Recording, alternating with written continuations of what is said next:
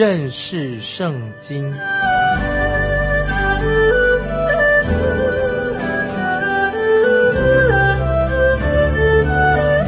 认识上帝的话，把上帝的话带到全世界。本节目是由认识圣经机构和环球广播电台联合制作，欢迎收听。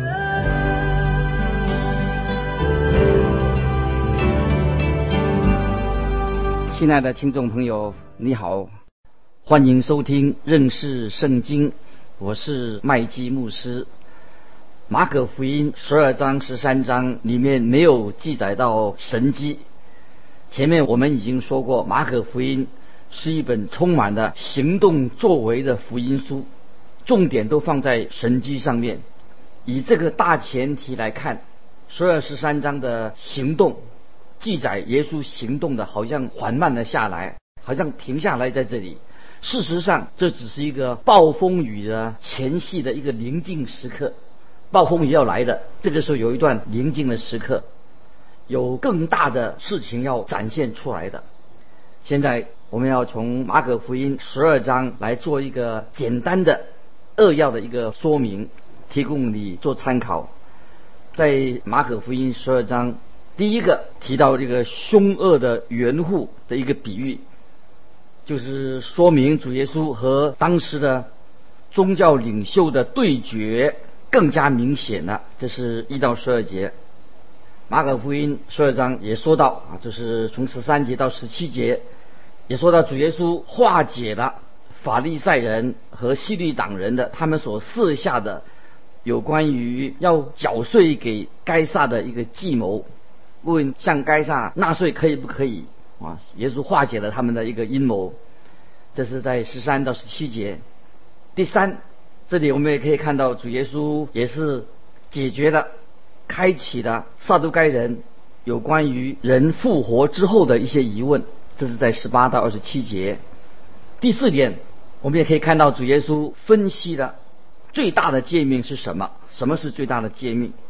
第五点，主耶稣他也引用了诗篇一百一十篇，证实了他就是弥撒亚，而且耶稣特别来责备这些法利赛人，这是记载在三十五节到四十节。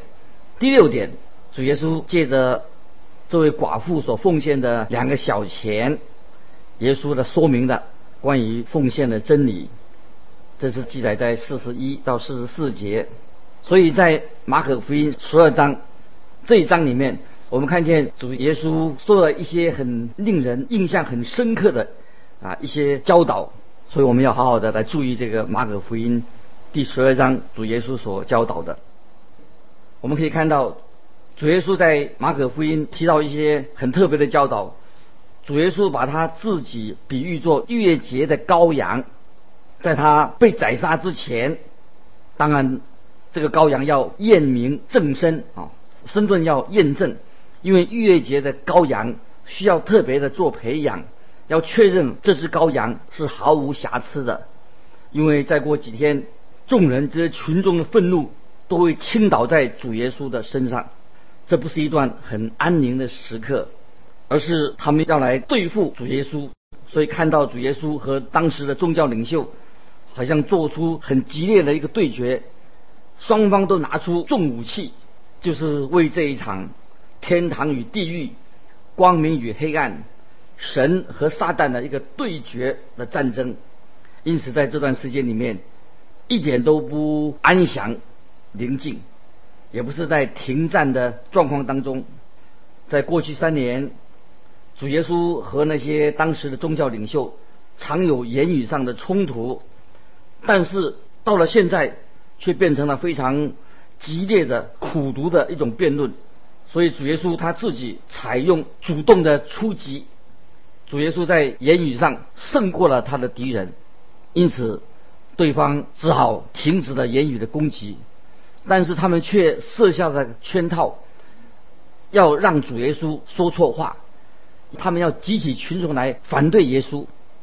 他们问耶稣的每一个问题，都是有阴谋在里面。所以我们看见主耶稣就面对挑战，啊，主耶稣就说出一些非常重要的、非常坦白的、很直接的，就是我们看到这个葡萄园的比喻。所以因此就是加速了双方对决的时刻。在这个葡萄园的比喻的意思里面，非常的明显。这一章就是要用这个比喻来告诉这些以色列人、这些宗教领袖，他们是什么样一个类型的人。所以这个比喻我觉得非常重要。所以一开始在马可福音第十二章就提到这个比喻。我们来看第一节，耶稣就用比喻对他们说：有人栽了一个葡萄园，周围围上篱笆。挖了一个压酒池，盖了一座楼，租给原户，就往外国去了。根据旧约以赛亚书第五章一到七节的一个比喻的说法，葡萄园是代表以色列国。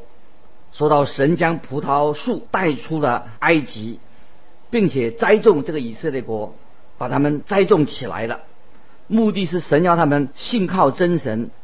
因为以色列这个民族是唯一领受神的直接的启示，他们也亲眼的看到神的同在。在那个时候，教会还没有出现，从来没有这种的特别的经历。现在这个时候，主耶稣就对当时的宗教领袖以色列人说出这个比喻。接着我们来看二到十二节，到了时候，打发一个仆人到园户那里。要从园户收葡萄园的果子，园户拿住他，打了他，叫他空手回去，再打发一个仆人到他们那里，他们打伤了他的头，并且领入他，又打发一个仆人去，他们就杀了他，后又打发好些仆人去，有被他们打的，有被他们杀的，园主还有一位是他的爱子。幕后又打发他去，意思说他们必尊敬我的儿子。不料那些园户彼此说：“这是承受产业的，来吧，我们杀他，产业就归我们了。”于是拿住他，杀了他，把他丢在园外。这样，葡萄园的主人要怎么办呢？他要来除灭那些园户，将葡萄园转给别人。经上写着说。匠人所砌的石头，已做了房角的头块石头，这是主所做的，在我们眼中看为稀奇。这经你们没有念过吗？他们看出这比喻是指着他们说的，就想要捉拿他，只是惧怕百姓，于是离开他走了。这个比喻很好，所指的所说的非常的明显。神所差遣的仆人，就是指那些先知们。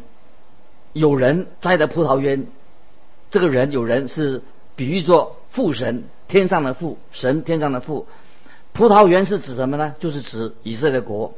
神曾经拣选这个国家，保护了这个国家。这个园户是指谁呢？就是比喻那些当时的宗教领袖。最后，神差他的儿子来，当然。这个儿子就是指主耶稣基督，神的爱子。主耶稣用这种很特别的方式，啊，他首先来到以色列国，来到以色列民当中。我们看到马太福音十五章二十四节这样说：马太福音第十五章二十四节，耶稣说：“我奉差遣，不过是到以色列家迷失的羊群那里。”但根据约翰福音三章十六节。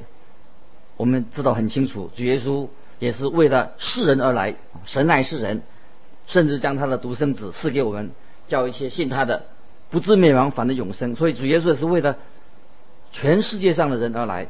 在这里，主耶稣特别要指到，对站在他面前这些宗教领袖，主耶稣对他们说话。这些人，这些宗教人已经存心要害死耶稣，而且。主耶稣就将他的阴谋要害死他的阴谋摊在阳光底下，因为耶稣知道人心里面所想的，耶稣知道他们的诡计。主耶稣甚至告诉这些宗教领袖，他们会怎样的进行来谋害他。这些宗教领袖每一步每个动作，其实主耶稣就预先已经在预言在先，告诉他们，在他们动手要进行杀害主耶稣之先，主耶稣已经控告他们，他们心里面有这个谋杀的意念。亲爱的听众朋友，这件事情实在很特别。接下来主耶稣就预言这些宗教领袖，他们将来也会受到审判。我们可以看到历史里面这个审判在什么时候发生呢？就在主后七十年就应验了这件事情。当时罗马人提多将军他带军队包围毁掉了耶路撒冷城，就把这些以色列人这些宗教领袖掳了去。我们现在看到在罗马城那个地方有那个竞技场。这这竞技场，这个大型的竞技场，就是由当时的犹太人的俘虏被掳走这些犹太人的奴隶建造成的。所以看见神的审判就应验在这些以色列的宗教领袖、这些以色列人上面。这是一件实在是很奇妙的事情。现在让我们来啊再看啊，这是另外一件啊事情。这里所说的也是很奇妙，说匠人所砌的石头。已做了房角的头块石头，这句话啊，这句话，匠人所砌的石头，已经做了房角的头块石石头。看在这个比喻里面，我们看见葡萄园和石头啊，这个两个比喻，其实这两个比喻可以相辅相成的。对宗教领袖而言，耶稣基督成为了一个半人跌倒的事情，半人跌倒了，让他们跌倒了，抵挡他们的石头。但对于其他的人，许多人，这个石头成为什么？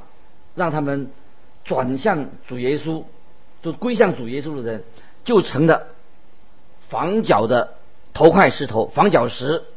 这个预言就是会在当主耶稣从天上再来的时候，就完全的实现了。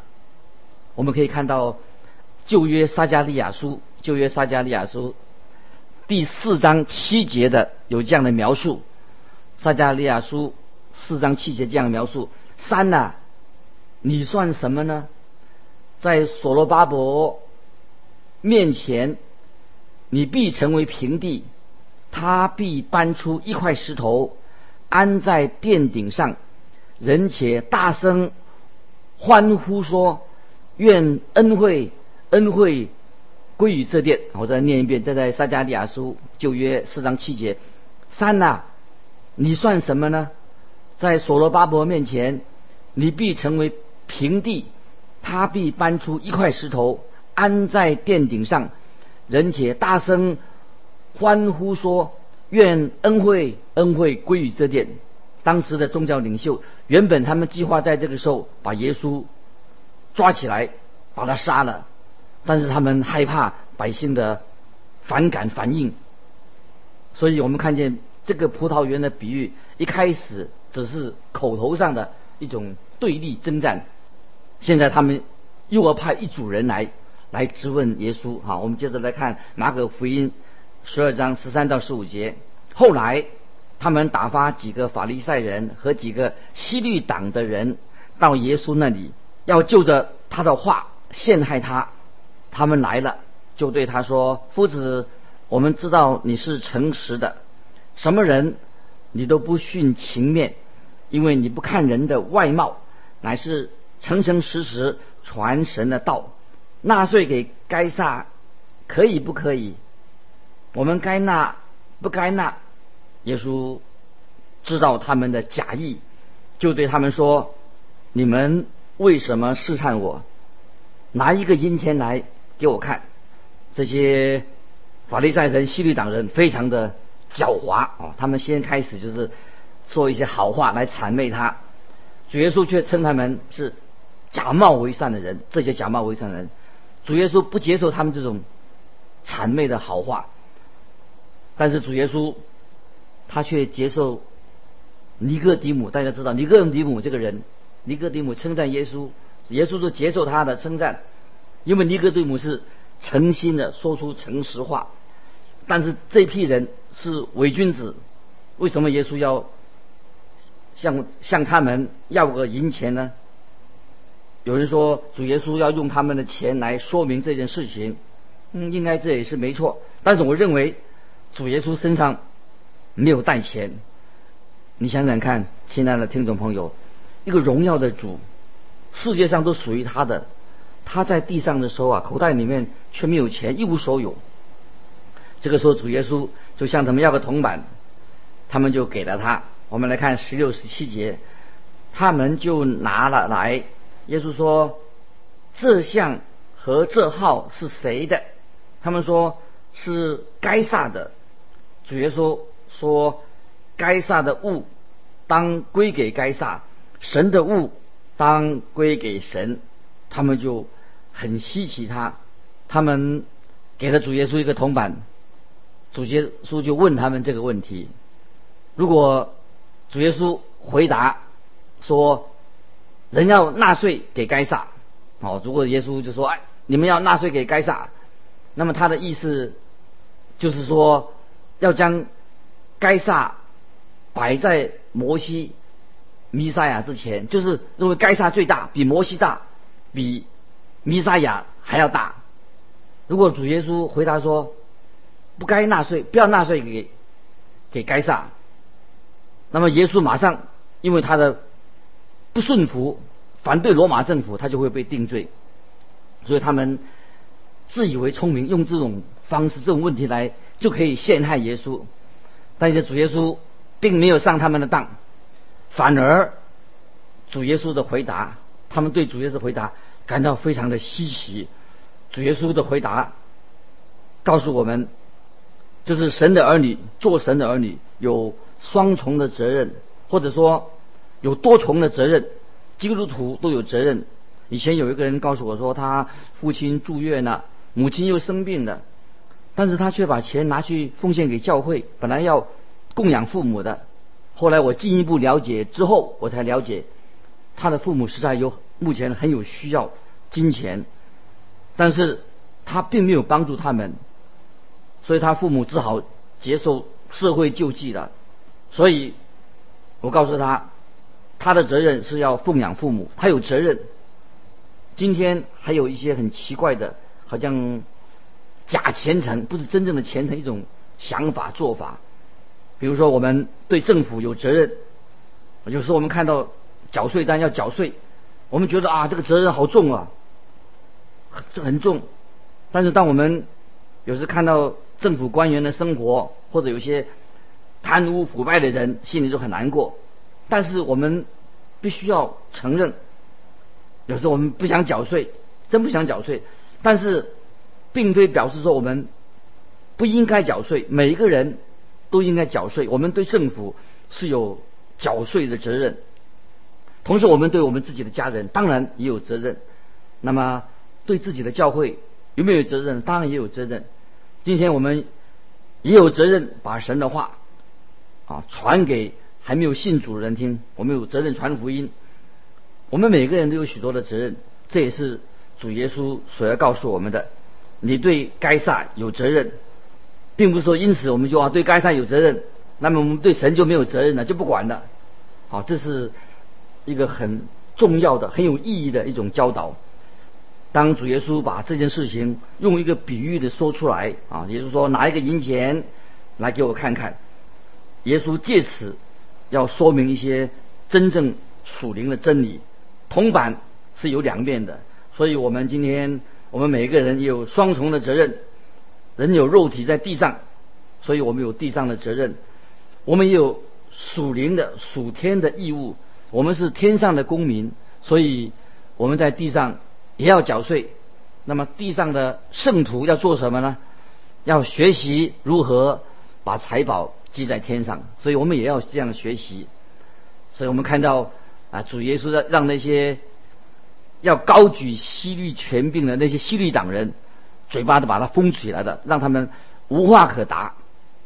接着我们请看马可福音十二章十八十九节，十八十九节，撒都该人常说没有复活的事，他们来问耶稣说：“夫子，摩西为我们写着说。”人若死了，撇下妻子，没有孩子，他兄弟当娶他的妻，为哥哥生子立后。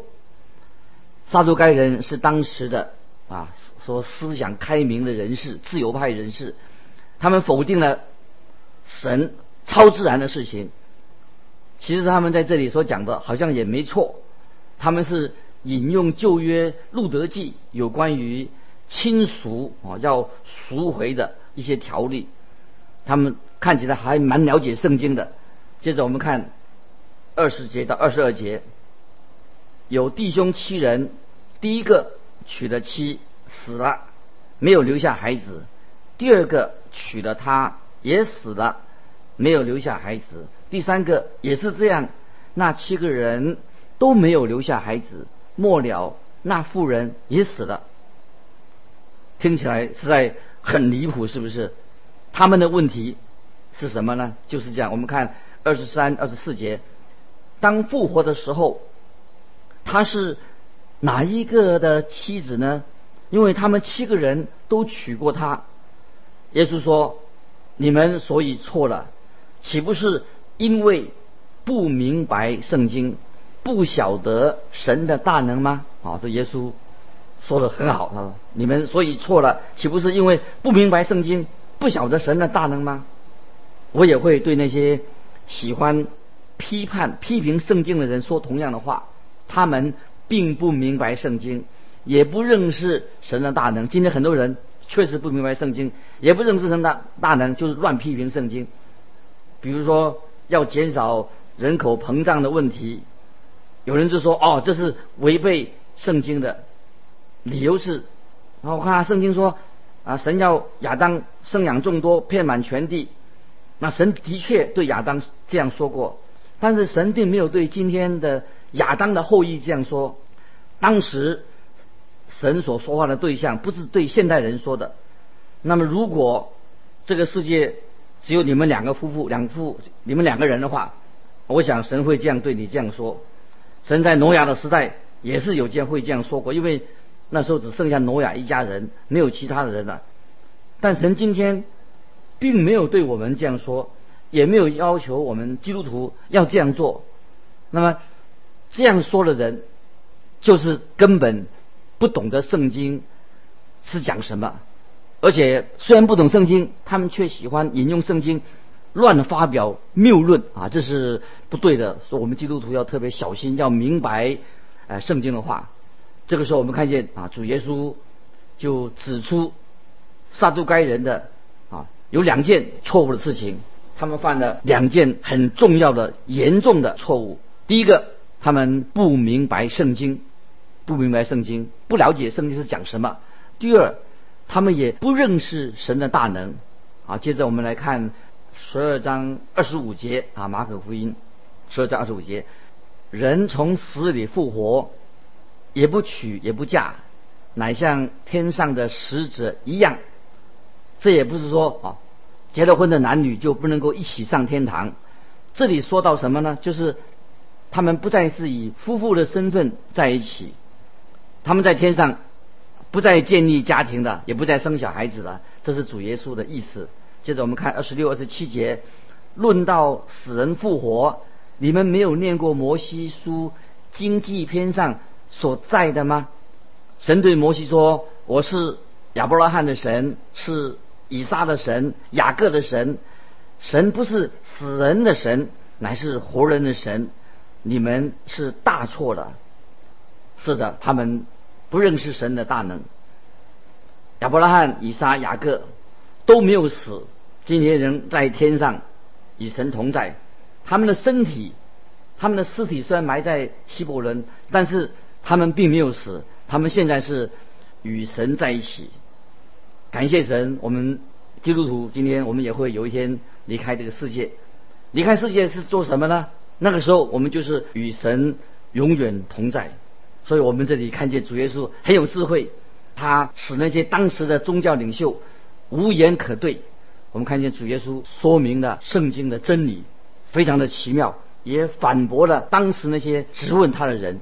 亲爱的听众朋友，当我们每次研读圣经的时候，我们先要很安静下来，也要求圣灵开我们的心窍，让我们明白每一段圣经都有神对我们直接说话的真理，让我们不但研究圣经，也能够把圣经的话牢记在我们心里面，能够活在我们的生命当中。愿意今天我们所分享的经文也是对我们有帮助啊！今天时间的关系，啊，我们就到这里做一个结束。